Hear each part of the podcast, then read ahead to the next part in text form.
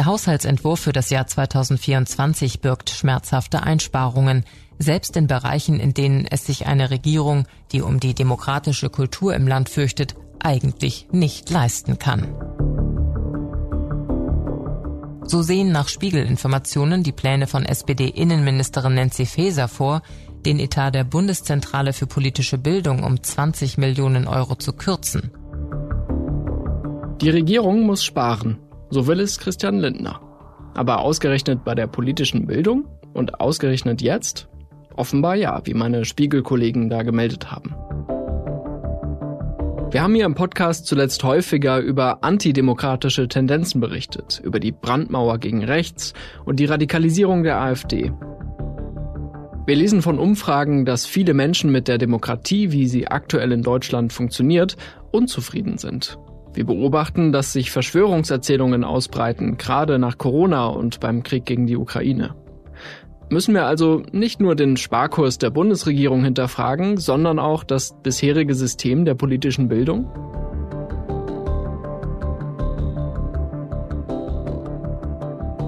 Immer wieder, wenn ich mit Themen der politischen Bildung auf die Schüler und Schülerinnen zukomme, wird mir entgegnet, ich kann doch eh nichts machen, was bringt denn meine Stimme? Ich glaube, dass man auf jeden Fall dagegen ankommt, wenn man aber sich trennt von dem Ziel, durch politische Bildung bestimmte Meinungen, Perspektiven automatisch zu vermitteln.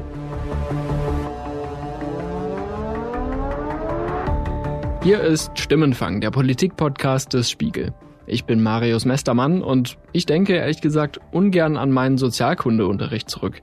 Das ist zwar schon mehr als zehn Jahre her, aber ich weiß noch, wie trocken und wenig mitreißend diese Stunden waren.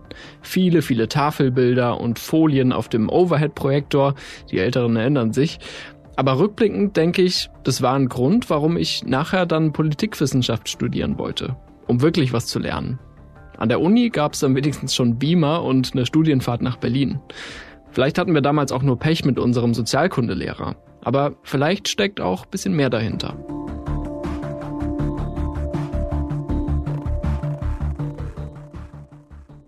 Wir haben vor einigen Jahren, als Civitz gegründet wurde, das ist jetzt tatsächlich 15 Jahre her, festgestellt, dass man über Zivilgesellschaft sehr viel spricht absolut unisono klar ist, Zivilgesellschaft ist in unserer Demokratie total wichtig.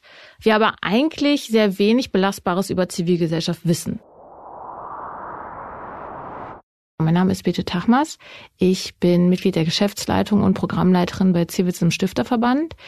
Das ist ein kleiner Think- und Do-Tank des Stifterverbandes, der sich ganz explizit mit der organisierten Zivilgesellschaft in Deutschland auseinandersetzt.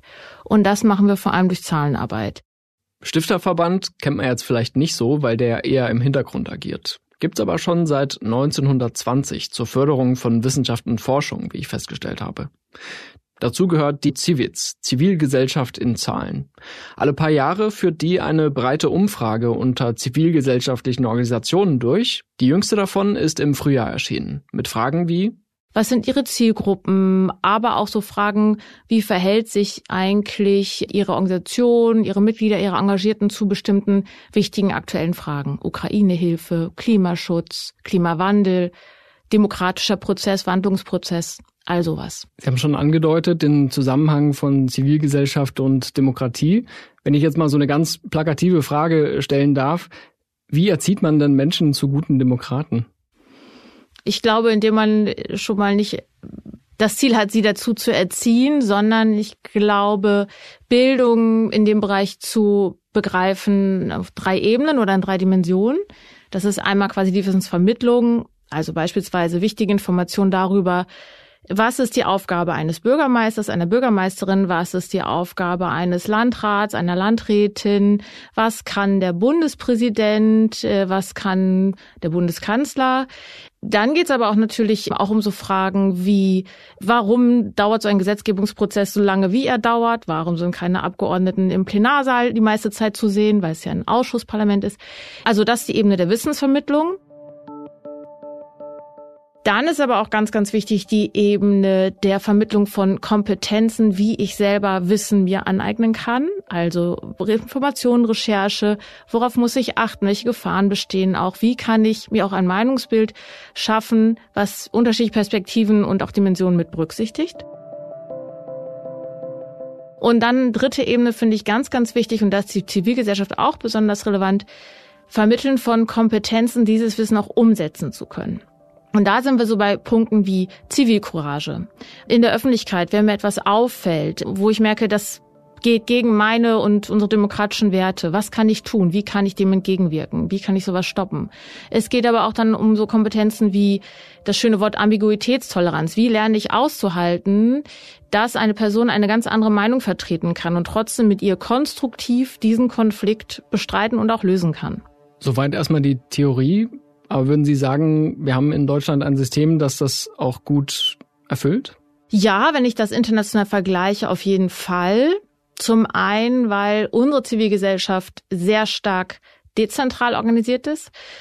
Menschen bringen sich zusammen, sehen vor Ort ein fundamentales Problem, sagen, wir müssen dagegen etwas tun. Sie können sich als freie Initiative zusammentun und dann entsprechend an Politik oder andere Ansprechpartner herantreten, sagen, wir wollen dagegen was tun.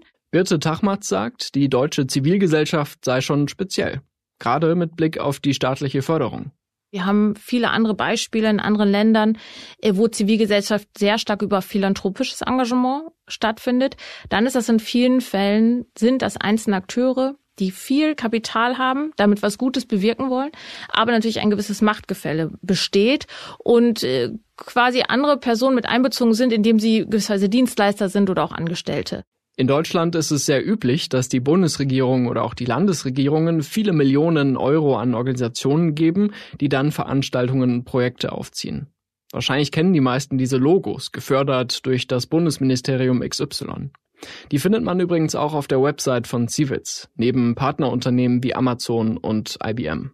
Zivilgesellschaft kann sich nicht komplett selbst organisieren, vor allem auch selbst finanzieren. Ich glaube, da ist Unabhängigkeit falsch verstanden. Viele Organisationen tun sich gar nicht so leicht damit, auch kontinuierlich ihre Mittel zu sichern. Haben Sie den Eindruck, das hat sich in den vergangenen Jahren eher positiv oder eher negativ entwickelt? Mm, also jetzt gerade sind wir in einer Phase durch vor allem den Krieg gegen die Ukraine, dass natürlich Haushaltsgelder stärker umkämpft werden. Und wir beobachten, dass gerade dann wieder im gemeinnützigen Bereich gekürzt wird ob das im Bereich der politischen Bildung ist, ob das im Bereich der Freiwilligendienste ist. Auch hier sollen Gelder gekürzt werden. Und dann haben wir das Demokratiefördergesetz, was seit einigen Wochen, glaube ich, in erster Lesung irgendwo im parlamentarischen Betrieb hängt. Ich wollte gerade sagen, wir haben es noch nicht. Ne? Genau, also es sollte ja, glaube ich, eigentlich vor der Sommerpause verabschiedet werden. Mhm. Ähm, ist es aber noch nicht, obwohl total dringlicher Handlungsbedarf besteht. Das Kabinett hat dieses Demokratiefördergesetz schon im Dezember beschlossen. Eigentlich soll es für langfristige Förderung sorgen und zivilgesellschaftlichen Akteuren mehr Planungssicherheit geben. Aber nach der ersten Lesung im Bundestag im März haben sich die Ampelparteien verhakt. Die FDP will eine sogenannte Extremismusklausel, ein schriftliches Bekenntnis aller geförderten Träger zum Grundgesetz. Gegenargument, die Träger stünden damit unter Generalverdacht. Und es gibt noch einen Grund für die Blockade der FDP. Konkret geht es um ein Projekt der Amadeo Antonio Stiftung, die sich gegen Rechtsextremismus einsetzt. Die für Innenpolitik zuständige Abgeordnete Linda Teuteberg, die stört sich an der sogenannten Meldestelle Antifeminismus. Dieses Projekt soll vor allem Angriffe auf Frauen und queere Menschen dokumentieren, aber zum Beispiel auch, Zitat, organisierte Kampagnen gegen geschlechtergerechte Sprache. Linda Teuteberg sagte der Zeitung Welt, es sei nicht Aufgabe des Staates, legitime und verfassungsgemäße Meinungen über die Förderung entsprechender NGOs zu bekämpfen und Bürger etwa für eine Ablehnung des Genderns an den Pranger zu stellen. Tatsächlich lehnt ja eine Mehrheit der Deutschen so sprachliche Mittel wie den Genderstern ab. Ich wollte deshalb von Birte Tachmatz wissen, ob es dann hilfreich für den Dialog ist, wenn beispielsweise die Amadeo Antonio Stiftung offensiv für gendergerechte Sprache eintritt. Ja, hier muss ich natürlich komplett meine Äußerungen auf meine persönliche Meinung hier reduzieren und spreche jetzt nicht nochmal für meine Kolleginnen und Kollegen. Ich selber habe die Erfahrung gemacht, dass ich mit gendergerechter Sprache eigentlich mehr Personen verliere als für das Problem gewinne. Und was ich damit meine, ist, dass ich damit sofort eine Grenze aufziehe ich drücke mich richtig aus, ich drücke mich so aus, wie es jetzt korrekt ist und zeige dir das auch, dass ich es richtig mache. Dadurch ist sofort schon so eine Unwucht im, in einem Gespräch und auch beispielsweise auch in einem Streitgespräch mit drin. Wenn ich tatsächlich mal mich nicht ganz korrekt ausdrücke und nur bei der männlichen Version bleibe oder mal nur bei der weiblichen oder es mische äh, oder dann doch noch darauf hinweise, dass es deutlich mehr Geschlechter als nur äh, Männlein, Weiblein gibt, kann ich tatsächlich dann äh, mehr erreichen, weil ich auch zeige, ich bin selber nicht perfekt und ich gebe, ich setze auch den Fokus viel stärker auf mein Gegenüber, mit dem ich mich eigentlich austauschen möchte. Gendern hin oder her. SPD und Grüne wollen das Demokratiefördergesetz jetzt schnell beschließen. Von den Sozialdemokraten hieß es vor kurzem, Zitat, mit Blick auf die anstehenden Landtagswahlen und die hohen Umfragewerte der AfD sind Extremismusprävention und Aufklärung dringend angezeigt. Aber wie schnell es jetzt geht, das ist noch offen. Zugleich sehen wir beispielsweise auch aus unserem jüngsten Civic Survey, wir haben das letzte Mal 2022 circa 13.000 Organisationen befragen können, dass die Rolle der staatlichen Förderung aber an Bedeutung zunimmt. Also vor einigen Jahren haben noch so circa 30 Prozent der Organisationen gesagt, ja, wir machen unsere Arbeit selber und auch unabhängig. Wir wollen aber auch Support vom Staat dabei haben. Dieser Anteil ist jetzt auf 40 Prozent gestiegen und zugleich sehen wir auch, dass Organisationen nämlich sagen, das, was wir sonst an notwendigen Mitteln selbst erwirtschaften, indem wir Veranstaltungen mit Eintrittspreisen machen, indem wir bestimmte Sponsoring und Crowdfunding Aktionen starten, können wir das tatsächlich nicht mehr so generieren, die Mittel, die Summen, die wir brauchen, um tatsächlich unsere Arbeit umsetzen zu können. Wenn ich jetzt verschiedene Organisationen habe, die alle vielleicht eine Idee haben, wie sie sich engagieren wollen und dafür dann Mittel beantragen.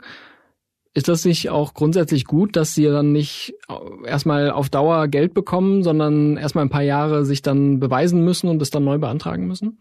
Ja, in gewisser Weise schon. Also ich kann das Argument auch verstehen, dass in dem Diskurs immer wieder angeführt wird, dass quasi sich neu um staatliche Fördergelder zu bewerben, natürlich auch dazu motiviert, vielleicht sogar zwingt, auch gute Arbeit zu machen, wirksame Arbeit. Das hat aber auch gewisserweise Nachteile. Denn das eine ist der Begriff Wirksamkeit. Der ist sehr, sehr beliebt, gerade in dem Feld. Aber das Problem, was ich dabei sehe, ist, was ist wirksam? Gehe ich nach einer quantitativen Messung, wie viele Personen haben da meinen Social Media Post zu einem bestimmten politischen Thema gelesen? Ist das dann wirksamer als beispielsweise, ich habe es geschafft, mit meinem Engagement eine Person aus der rechten Szene zu begleiten, dass sie aussteigen kann und tatsächlich jetzt wieder ein, ein gutes äh, Leben da unabhängig von dieser Szene äh, leben zu können. Also da gibt's keine einheitlichen Kriterien, was jetzt dann genau funktioniert. Genau. Und wenn es dann um knappere Töpfe geht, steigt die Konkurrenz. Das heißt, ich muss auch sehr fit darin sein, Projektanträge zu schreiben. Und der zweite Punkt ist natürlich auch, dass durch dieses immer wieder erneute Anträge stellen und zu sagen, ich möchte jetzt in diesen nächsten zwei Jahren folgendes Ziel erreichen, setzt man sehr kurzfristige Ziele bedingt natürlich auch wieder die Wirksamkeit. Wenn ich mir kurzfristige Ziele setze, habe ich oft nicht so einen wirksamen Effekt, als wenn ich über einen längeren Zeitraum ein tolles Projekt äh, unterstützen möchte. Und nach diesem kurzen Jahr, meistens schon äh, sechs, sieben Monate vorher, beginnt natürlich schon wieder der neue Förderantrag. Das heißt, man ist auch permanent in so einem prekären Verhältnis zur Fortfinanzierung, ob das die freiwillig ehrenamtlich Engagierten sind oder auch vielleicht Personen, die auch da mit Arbeitsverträgen dranhängen. Und das löst natürlich deutlichen Stress aus. Vor zwei Wochen hat der Spiegel berichtet, dass die Ampel bei der Bundeszentrale für politische Bildung sparen will. Sie ist dem Bundesinnenministerium unterstellt. 20 Millionen Euro sollen jetzt gestrichen werden. Das ist ein Fünftel des jetzigen Budgets. Der Chef der Bundeszentrale, Thomas Krüger, befürchtet, dass unter anderem ein Dialogprojekt gegen Rechtsextremismus mit Schwerpunkt in Ostdeutschland nicht fortgesetzt werden kann. Im ersten Moment denkt man natürlich, hm, das, was die Bundeszentrale für politische Bildung hier leistet, ist dann gar nicht so wichtig. Was sehr trauriges Signal ist, weil das, was sie leistet, ist es sehr wichtig. Ich selber bin auch mit Infomaterial von der Bundeszentrale aufgewachsen. Ob das der Fluter war, womit vor allem junge Leute, Jugendliche adressiert werden, dann verschiedene ähm, Ausgaben von aus Politik und Zeitgeschichte oder auch Bücher, die dann dort kostengünstiger zum Teil auch umsonst dann angeboten werden, die man nutzen kann. Also wirklich, um hier die Hürde für die eigene politische Bildung, Weiterbildung so niedrig wie möglich zu halten. Außerdem, sagt Birte Tachmatz, stelle die Bundeszentrale wiederum kleineren Vereinen Geld für Veranstaltungen zur Verfügung. Auch das ist absolut wichtig, weil viele Organisationen die notwendigen beispielsweise Sachmittel, wenn es ein rein ehrenamtlich getragener Verein ist, der braucht aber Mittel, um die einen, den einen Raum anbieten zu können, etwas Werbung machen zu können für eine Veranstaltung, die Geschichte der Gemeinde ähm, während der 50er beispielsweise darüber zu informieren, dann brauchen sie Mittel. Wenn jetzt diese Mittel gekürzt werden und dieser ausgedachte Verein rein ehrenamtlich getragen möchte trotzdem diese Veranstaltung machen, dann kann es ja sein, dass er denkt, gut, dann muss ich vielleicht Eintrittsgelder verlangen. Und jeder, jede, die gerne daran teilnehmen wollen, sollten am Anfang dann zwei Euro Eintritt bezahlen, dann kriegen wir die Kosten so gedeckt. Wer ist interessiert, an einer Veranstaltung teilzunehmen, der er, er oder sie eher so ein bisschen skeptisch gegenüber ist, wenn man dafür dann auch noch Geld bezahlen soll? Also ich glaube noch mal deutlich weniger. Mhm. Wahrscheinlich erreicht man dann wieder nur die Blase von, von Personen, die daran sowieso interessiert sind und das besonders gerne unterstützen möchten. Ich fand es sehr interessant, was Sie gerade gesagt haben, wen man eigentlich auch erreichen möchte. Man möchte ja Leute erreichen, die vielleicht noch nicht so ganz überzeugt sind und die man erstmal gewinnen möchte. Ja, also so wie ich so eine Veranstaltung sehe, geht es auch weniger darum, eine bestimmte Meinung dann zu vertreten, sondern eigentlich die Möglichkeit zu geben, dass man sich mit einer bestimmten Entwicklung gemeinsam auseinandersetzt. Und wenn hier verschiedene Meinungen und Perspektiven und auch Erfahrungen, Narrative mit einfließen, dann ist das ja eigentlich sehr wichtig und gut, weil man verschiedene Perspektiven auch kennenlernt und dann auch lernt, diese zu akzeptieren, beziehungsweise auch gemeinsam einen Weg zu finden, wie man dann auch mit dieser Geschichte weiter umgeht. Und wenn nicht dann quasi beim Staat aufgehangen, wer sollte denn sonst Mittel ermöglichen, zur Verfügung stellen, damit solche Veranstaltungen umgesetzt werden können? Also mal so die Gegenfrage. Das Beste sind doch eigentlich Steuermittel, die dann an das jeweilige Ministerium weitergegeben werden, das in dem Thema zuständig ist, beispielsweise dann das BMI und äh, das dann entsprechend hier dann die die ähm, Haushaltsmittel dann auch zur Verfügung stellt. Aber Sie Inwieweit sehen schon auch das Problem, dass es Leute gibt, die dann sagen, ja, ich will doch jetzt hier nicht äh, indoktriniert werden von meinen Steuergeldern. Ja, klar, natürlich. Aber umso mehr ist es ja dann auch die Aufgabe auch einer Bundeszentrale für bestimmte Bildung, nicht Meinungen zu vermitteln, das macht sie auch nicht, sondern tatsächlich Fakten und Informationen. Und, das hatte ich ja eingangs auch gesagt, zugleich auch zu ermöglichen, dass man selber die Kompetenzen erlernt, auch anwenden kann, sich unabhängig informieren zu können. Zu sagen, ich lese mindestens zu einer Information drei verschiedene Quellen beispielsweise. Ich versuche Gegenfragen zu stellen. Ich suche bewusst da auch den Dialog mit Personen oder auch mit, mit Medien, die da eine ganz andere Meinung haben, dass mir ein möglichst umfangreiches und auch möglichst unabhängiges Bild dann auch schaffen kann und so eine viel bessere Grundlage habe, dann auch meine eigene Meinung zu bilden. Als diese Kürzungspläne bekannt wurden, da hat die sächsische Ministerin für Justiz und Demokratie unter anderem äh, Katja Mayer gesagt, es sind die antidemokratischen Kräfte in diesem Land, die das begrüßen. Und sie hat auch gesagt, gerade in Ostdeutschland gäbe es weniger Begegnungsmöglichkeiten, äh, gerade auf dem Land. Also viele Menschen seien nach der Wende weggezogen, viele Einrichtungen hätten zugemacht, es gäbe keine physischen Orte mehr, wo Leute zusammenkommen können. Sie haben sich das ja auch systematisch angeschaut. Ähm, teilen Sie diese Diagnose? Mhm. Ja, also den ersten Punkt kann ich absolut teilen. Wenn ich weniger solche Angebote habe, mache ich es quasi Unwissenheit und Falschinformation leichter, erfolgreich zu werden, sich auch festzusetzen. Und das Zweite ist, dass gerade in ländlichen Regionen, in strukturschwachen Regionen, damit meine ich auch vor allem städtische Räume, wie beispielsweise im Ruhrgebiet noch einige Stadtregionen, die sehr strukturschwach nach wie vor aufgestellt sind, ist es sehr schwierig, diese gemeinsamen Begegnungsorte zu finden und auch zu erhalten. In vielen, vielen Fällen, gehen wir jetzt mal vom klassischen Beispiel auf dem Land aus, sind das Vereine, meist Sportvereine. Da ist der Sport, das Interesse beispielsweise am Fußball, was die Leute zusammenbringt, aber dann auch aus den unterschiedlichsten Lebenslagen und auch sozialen Schichten. Und wenn ich quasi andere Lebenswelten kennenlernen möchte, dann kann ich das vor allem über solche Vereinsarbeit äh, und Mitgliedschaften wie im Sport. Ich bin Ihnen sehr dankbar, dass Sie gerade äh, von sich aus gesagt haben, okay, Strukturschwäche und die Notwendigkeit von solchen Strukturen, die gibt's auch im Westen, im Ruhrgebiet. Ähm, das soll auch keinesfalls irgendwie so eine Folge werden, wo wir jetzt nur über Ostdeutschland sprechen. Gleichwohl gucken natürlich gerade viele auf die ostdeutschen Bundesländer, weil da im kommenden Jahr auch Landtagswahlen sind, unter anderem in Thüringen und Sachsen. Und mich interessiert vor dem Hintergrund, wie Sie so die Chance eigentlich sehen, Leute da wieder zu gewinnen, äh, gerade mit politischer Bildung, mit solchen Angeboten, weil wir haben vor kurzem wieder eine Erhebung der Uni Leipzig gesehen.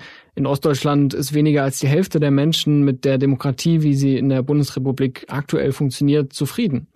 Und es gibt da auch, zum Beispiel in Sachsen haben, hat die AfD bei der Bundestagswahl 10 von 16 Direktmandaten geholt. Also da ist ja bereits eine sehr breite Verwurzelung von Rechtspopulismus, zum Teil auch Rechtsextremismus. Kommt man da mit politischer Bildung eigentlich noch gegen an? Ja, ich glaube auf jeden Fall. Aber ich bin grundsätzlich auch ein positiver Mensch, das muss ich dazu sagen. Nein, aber ich glaube, dass man auf jeden Fall dagegen ankommt, wenn man aber sich trennt von dem Ziel, durch politische Bildung bestimmte Meinungen, Perspektiven automatisch zu vermitteln, sondern viel stärker daran anzusetzen, die Informationsmöglichkeiten zu erleichtern, darüber zu informieren, wo kann ich mich informieren, wie kann ich mich informieren und so weiter. Das ist aber natürlich ein sehr langfristiger Prozess. Da müssen die Menschen erstmal das kennenlernen, sich damit vertraut machen, ja, und gewisserweise dann auch lernen, sich dem anzuvertrauen oder auch diesen Informationen zu vertrauen, sich darauf zu verlassen und dann stärker zu reflektieren, was kann ich eigentlich mit meiner Wahl hier, meiner Stimme, die ich gerade abgegeben habe, Positives bewirken, aber auch Negatives. Dann geht es nicht nur um das Protestsignal, jetzt habe ich es mal allen gezeigt, dass ich das alles ziemlich, ziemlich Mist gerade finde, was da in Berlin passiert, sondern dass es ganz andere Konsequenzen tatsächlich haben kann.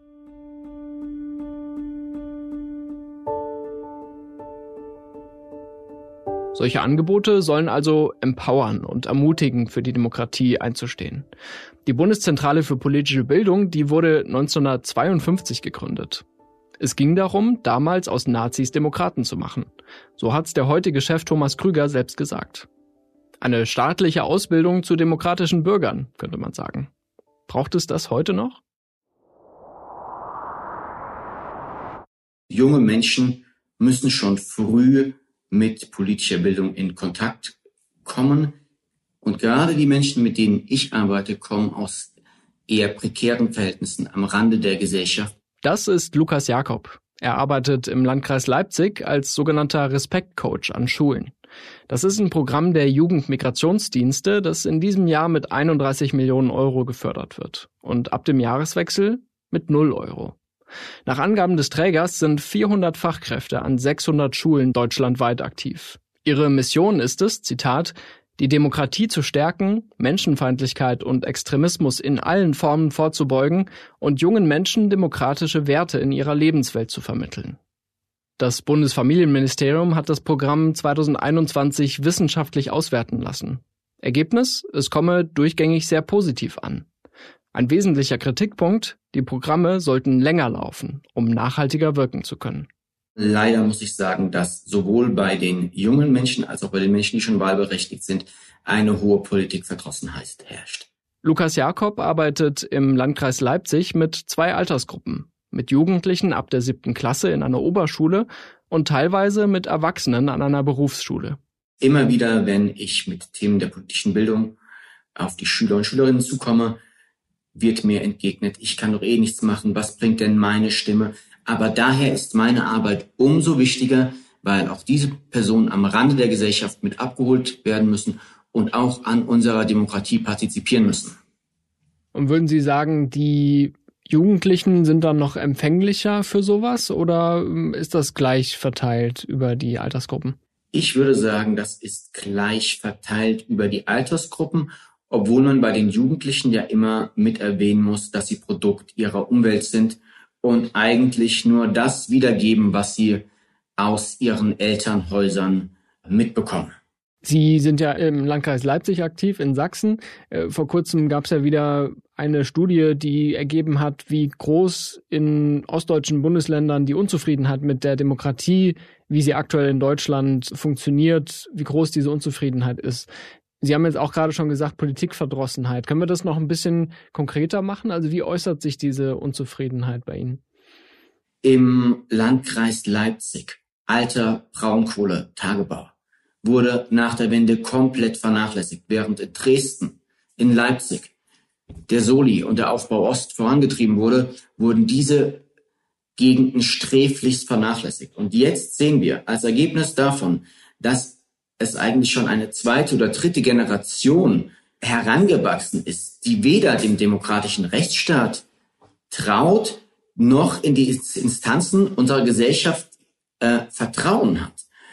Also, wenn ein Sohn sieht, dass seine Mutter oder sein oder der, der, der Vater keinen Job mehr seit 20 Jahren hat, dann ist doch verständlich, dass eine gewisse Politikverdrossenheit entsteht. Und genau da müssen wir mit unserem Projekt ansetzen und müssen sagen, nein, man kann aktiv etwas verändern, wenn man sich einbringt. Und wenn man nicht den Demagogen hinterherläuft, die auf komplexe Probleme einfache Antworten haben. Denn das ist meiner Meinung nach eines der Hauptprobleme, sowohl im Landkreis als auch in ganz Sachsen, vielleicht sogar deutschlandweit. Höre ich da bei Ihnen auch einen Ärger über die Politik heraus? Also Sie sagen, klar, man kann was verändern, aber diese Rahmenbedingungen, die Sie beschrieben haben, die sind ja auch äh, mit die Folge von politischem Handeln. Natürlich ist bei mir auch ein gewisser Ärger wegen deren äh, Versäumnissen, die die Politik in den letzten Jahren gemacht hat. Und da kommen wir wieder, um den Kreis zu schließen, auf unser Bundesprogramm. Seit fünf Jahren wird Geld in die Hand genommen, um solche Menschen wieder abzuholen, einzufangen und ihnen eine Perspektive aufzuzeigen. Und nun soll dieses Geld genommen werden, gekürzt werden und diese Menschen, die eh schon die ganze Zeit das Gefühl haben, sie sind abgehängt, immer wieder ein bisschen angefüttert und dann wieder fallen gelassen werden, haben genau dieselbe Erfahrung mit mir, mit uns als Respektcoaches. Wir kommen zugewandt zu Ihnen in die Klasse, wollen Ihnen helfen, wollen Ihnen ein anderes Demokratieverständnis beibringen und Chancen auftun und auf einmal ist es wieder weg. So wie es schon ganz, ganz oft passiert ist. Was ist denn so Ihre wesentliche äh, Botschaft, mit der Sie zum Beispiel in eine achte Klasse reingehen? Die meisten von den Schülerinnen und Schülern stehen den Pädagogen kritisch gegenüber. Ich bin aber nicht Teil des Systems, Systems Schule, sondern ich komme in das System Schule. Die Schüler und Schülerinnen dürfen mich duzen. Ich gebe keine Noten. Ich gebe den Schülern einen Raum, in dem Dinge gesagt werden dürfen, die nicht im Regelunterricht gesagt werden und ich die auch erstmal wertfrei annehme und dann mit den Schülern argumentiere, analysiere, was ist denn da? Und das ist ein Vorteil dieses Programms. Wir arbeiten langfristig. Es gibt Klassen, mit denen arbeite ich schon zwei Jahre. Es hat gedauert.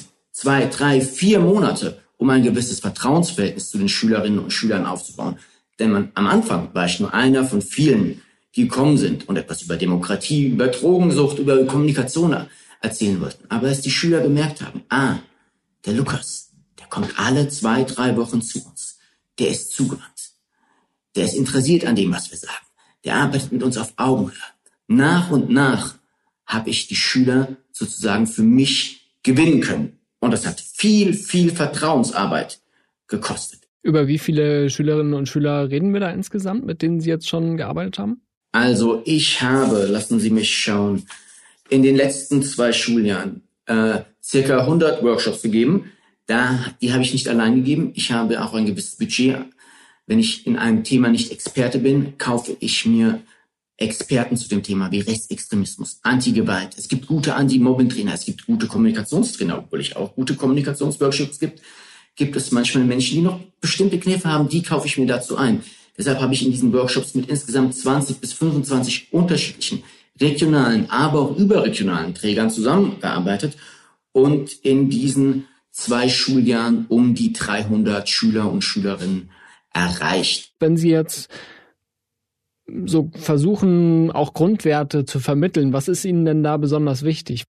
Ich verfolge eigentlich immer einen sehr partizipativen Ansatz, dass zum einen die Schüler die Themen auch ein bisschen wählen dürfen, weil nur dann besteht ein bestimmtes Interesse. Ich habe am Anfang im ersten Schüler meiner Arbeit da einen kleinen Fehler gemacht und zu sehr Themen übergestülpt, dass die Schüler außen vor waren. Jetzt lasse ich sie ein bisschen mehr wählen. Und ich versuche das Ganze so niedrigschwellig wie möglich zu machen und auf ihre Lebenswelt anzupassen.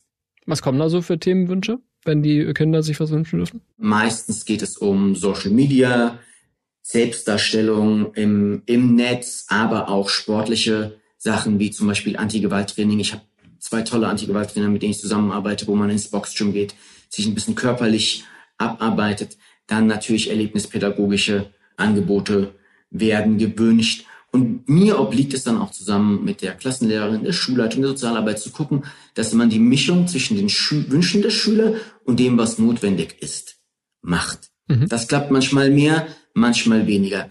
Aber um die Schüler, mal auf Ihre Frage zurückzukommen, wie ich die Schüler für diese Themen begeistere, ist meistens, indem ich sie niederschwellig runterbreche und sie an ihrer Lebenswelt anpasse. Geht es zum Beispiel darum, dass man wählt, mache ich ein Beispiel, wenn ihr zu dritt oder zu viert irgendwo in der Stadt abhängt und ihr wollt Pizza oder Döner essen, wie entscheidet ihr euch für ein Modell? Gehen alle Pizza essen? Gehen alle Döner essen? Gibt es zum Beispiel das zwei Pizza essen und zwei Döner? Und davon gehen wir dann auf die nächsthöhere Ebene. Woran machen Sie fest, ob Sie mit Ihrer Arbeit Erfolg haben? Also ich stelle es mir so vor, klar, Sie, Sie sind da über einen längeren Zeitraum und schaffen es sich dann auch mit den Menschen vertraut zu machen. Aber es gibt ja wahrscheinlich trotzdem auch immer wieder mal Situationen, wo Sie auch an eine Grenze stoßen, ne? Ähm, die gibt es natürlich relativ häufig, weil äh, machen wir uns nichts vor. Der Erfolg meiner Arbeit ist das Nicht-Eintreten von Situationen. Wenn kein Hakenkreuz an die Wand gesprüht wird, wenn der Mitschüler nicht beleidigt wird oder wenn ein Konflikt mit Worten und nicht mit Fäusten gelöst wird. Dies zu messen, das wissen wir beide, ist ungemein schwer. Aber die Grundhaltung, die die Schüler nach und nach an den Tag legen, ist etwas, was für mich zwar nicht messbar ist, was ich aber wahrnehmen kann. War am Anfang die Klasse noch sehr laut im Unterricht, wird sie nach und nach etwas leiser. Schimpfworte, die angesprochen wurden und von mir als rassistisch oder queerfeindlich dargestellt wurden, werden immer weniger benutzt.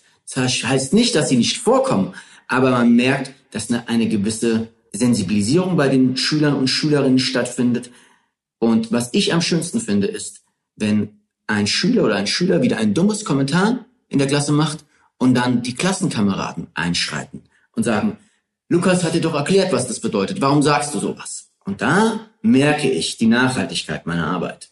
Wenn Sie sowas beobachten, wie zum Beispiel, ich, ich nehme an, das war jetzt nicht einfach aus der Theorie, sondern Sie haben sowas schon mal erlebt, dass irgendwo ein Hakenkreuz hingeschmiert wurde. Wie gehen Sie denn dann mit den Jugendlichen um? Also zuerst, wenn ich es bei einer Person konkret sehe, die es tut, muss ich abwägen, ob ich zur Schulleitung gehe oder nicht, weil es eine Straftat ist. Dann obliegt es mir wieder, mache ich das Vertrauensverhältnis zu dem Schüler kaputt und verliere ihn dadurch vielleicht komplett oder sprechen wir darüber. Zum erst ganz klar positioniere ich mich dagegen. Ich sage, für was dieses Zeichen steht. Und dann werfe ich die Frage auf befürwortest du den Tod von Millionen von Menschen? Weißt du, was das eigentlich bedeutet? Und meistens stoße ich da auf ganz viel Unwissenheit und immer wieder den Verweis, ach, es machen doch alle oder es macht mein großer Bruder oder das habe ich von zu Hause. Und dann weiß ich, wo ich den Hebel ansetzen muss. Nämlich mit Aufklärungsarbeit. Ja, Sie haben ja vorhin schon erwähnt, wie stark viele Schülerinnen und Schüler von ihrem Elternhaus geprägt sind. Ne? Und in Sachsen hat die AfD vor zwei Jahren zehn von 16 Direktmandaten geholt. Äh, auch in ihrem Landkreis Leipzig gibt es einen direkt gewählten AfD-Bundestagsabgeordneten. Was bedeutet das denn als Kontext für Ihre Arbeit? Also merken Sie das? Ist das spürbar bei Ihnen auch? Selbstredend, also machen wir uns nichts vor. Auch wenn wir uns gerade die aktuellen Sonntagsfragenwerte angucken, mit 30 Prozent die AfD sogar kurzzeitig, glaube ich, lag sie vor der CDU. Sowas merkt man, sowas sieht man aktiv vor der Schule, neben der Schule, überall im Landkreis, sei es an den Wahlplakaten, die auf Brusthöhe hängen, weil sie da nicht weggerissen werden, wie in einer Großstadt, sei es an Stickern, sei es aber auch kleiner Merchandise, der Schlüsselanhänger der AfD, der Schlüsselanhänger des Dritten Weges oder noch extremerer Parteien und natürlich im Sprech der Schülerinnen und Schüler. Das ist ganz klar erkennbar, was aber auch wieder verdeutlicht, wie wichtig und notwendig unsere Arbeit vor Ort ist, gerade im Landkreis Sachsen. Im Landkreis Leipzig oder in anderen ländlichen Gegenden in Sachsen. Kann ich nachvollziehen. Das ist ja tatsächlich etwas, wo viele Menschen aus anderen Landesteilen ratlos draufschauen und sich fragen, wie kann das denn sein, dass so viele Menschen äh, diese Partei wählen oder auch äh, anderen rechtsextremen Kräften irgendwie äh, Zuspruch geben. Und ehrlicherweise habe ich mich auch so ein bisschen gefragt, ob dann die politische Bildung und generell so die zivilgesellschaftliche Arbeit der vergangenen Jahre bis hierher nicht auch ein Stück weit versagt hat, oder? Ähm, ich würde sagen, versagt ist zu hart ausgedrückt. Natürlich hat sie nicht die Früchte gezeigt, die wir uns erhofft haben. Aber ich denke viel eher, es ist viel zu spät, da zu übergegangen, etwas zu machen. So wie ich gesagt habe. Der Soli, der Aufbau Ost, ist nach Leipzig, nach Dresden geflossen. Die Frauenkirche sieht schön aus und in Leipzig sind die Altbauten saniert. Aber was mit der politischen Gesinnung der Menschen im Landkreis außerhalb der Großstädte passiert ist, das hat die Politik erstmal nicht interessiert. Und erst im Zuge der Weltmeisterschaft 2006, wo man gesagt hat, es gibt No-Go-Areas in Deutschland, kam das erstmal langsam wieder auf die Agenda. Und dieses Versagen von 10, 15, 20 Jahren weggucken, müssen wir jetzt wieder aufholen. Und das ist schwer, aber mit genug Förderung und genug Enthusiasmus können wir das auch schaffen. Das hatte ich damals als Kind gar nicht mitbekommen. Rund um die WM 2006 gab es tatsächlich eine Debatte über sogenannte No-Go-Areas für ausländische Besucher, insbesondere für afrikanischstämmige. Als ich danach gegoogelt habe, war das erste Ergebnis eine Website der Brandenburger Landeszentrale für politische Bildung. Das nur am Rande. Lukas Jakob war entsetzt, als er von geplanten Kürzungen erfahren hat, die letztendlich auch seinen Job betreffen. Da werden wichtige Projekte gegeneinander ausgespielt, weil das Finanzministerium die Schuldenbremse einhalten will. Also was ich absurd finde. Und all die Expertise, all das Vertrauen, was wir in den letzten Jahren aufgebaut wird, aufgebaut haben, soll einfach so weggeworfen werden. Das hat doch zu einem, ja auch bei mir zu einer Art Verdrossenheit geführt, dass ich erstmal schlucken musste. Ich bin jetzt frisch aus dem Urlaub zurück, aber ich habe gesehen, wie sich meine Kolleginnen und Kollegen zusammengeschlossen haben. Wir wollen kämpfen, wir werden kämpfen. Wir gehen an die politischen Entscheidungsträger wie Bundestagsabgeordnete, Landtagsabgeordnete, die Kommunalpolitiker. Dann, ich kann nur für äh, Sachsen sprechen, wir haben starke Fürsprecher im sächsischen Kultusministerium und im sächsischen Ministerium für Soziales und gesellschaftlicher Zusammenhalt. Die versuchen auf politischer Ebene Druck zu machen und wir haben Petitionen gestartet. Die SPD-Vorsitzende Saskia Esken hat den Einrichtungen der politischen Bildung vor kurzem etwas Hoffnung gemacht. Wir werden äh, als Sozialdemokraten natürlich und Sozialdemokratinnen ganz stark darauf achten, dass genau diese Themen äh, nicht rasiert werden. Das sagte sie im Sommerinterview der ARD. Am Ende entscheidet der Bundestag über die Vergabe von Haushaltsmitteln.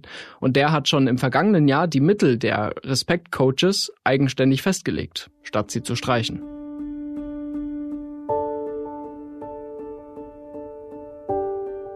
Mein Fazit, es bleibt ein merkwürdiges Signal, dass die Regierung gerade jetzt bei der politischen Bildung sparen will.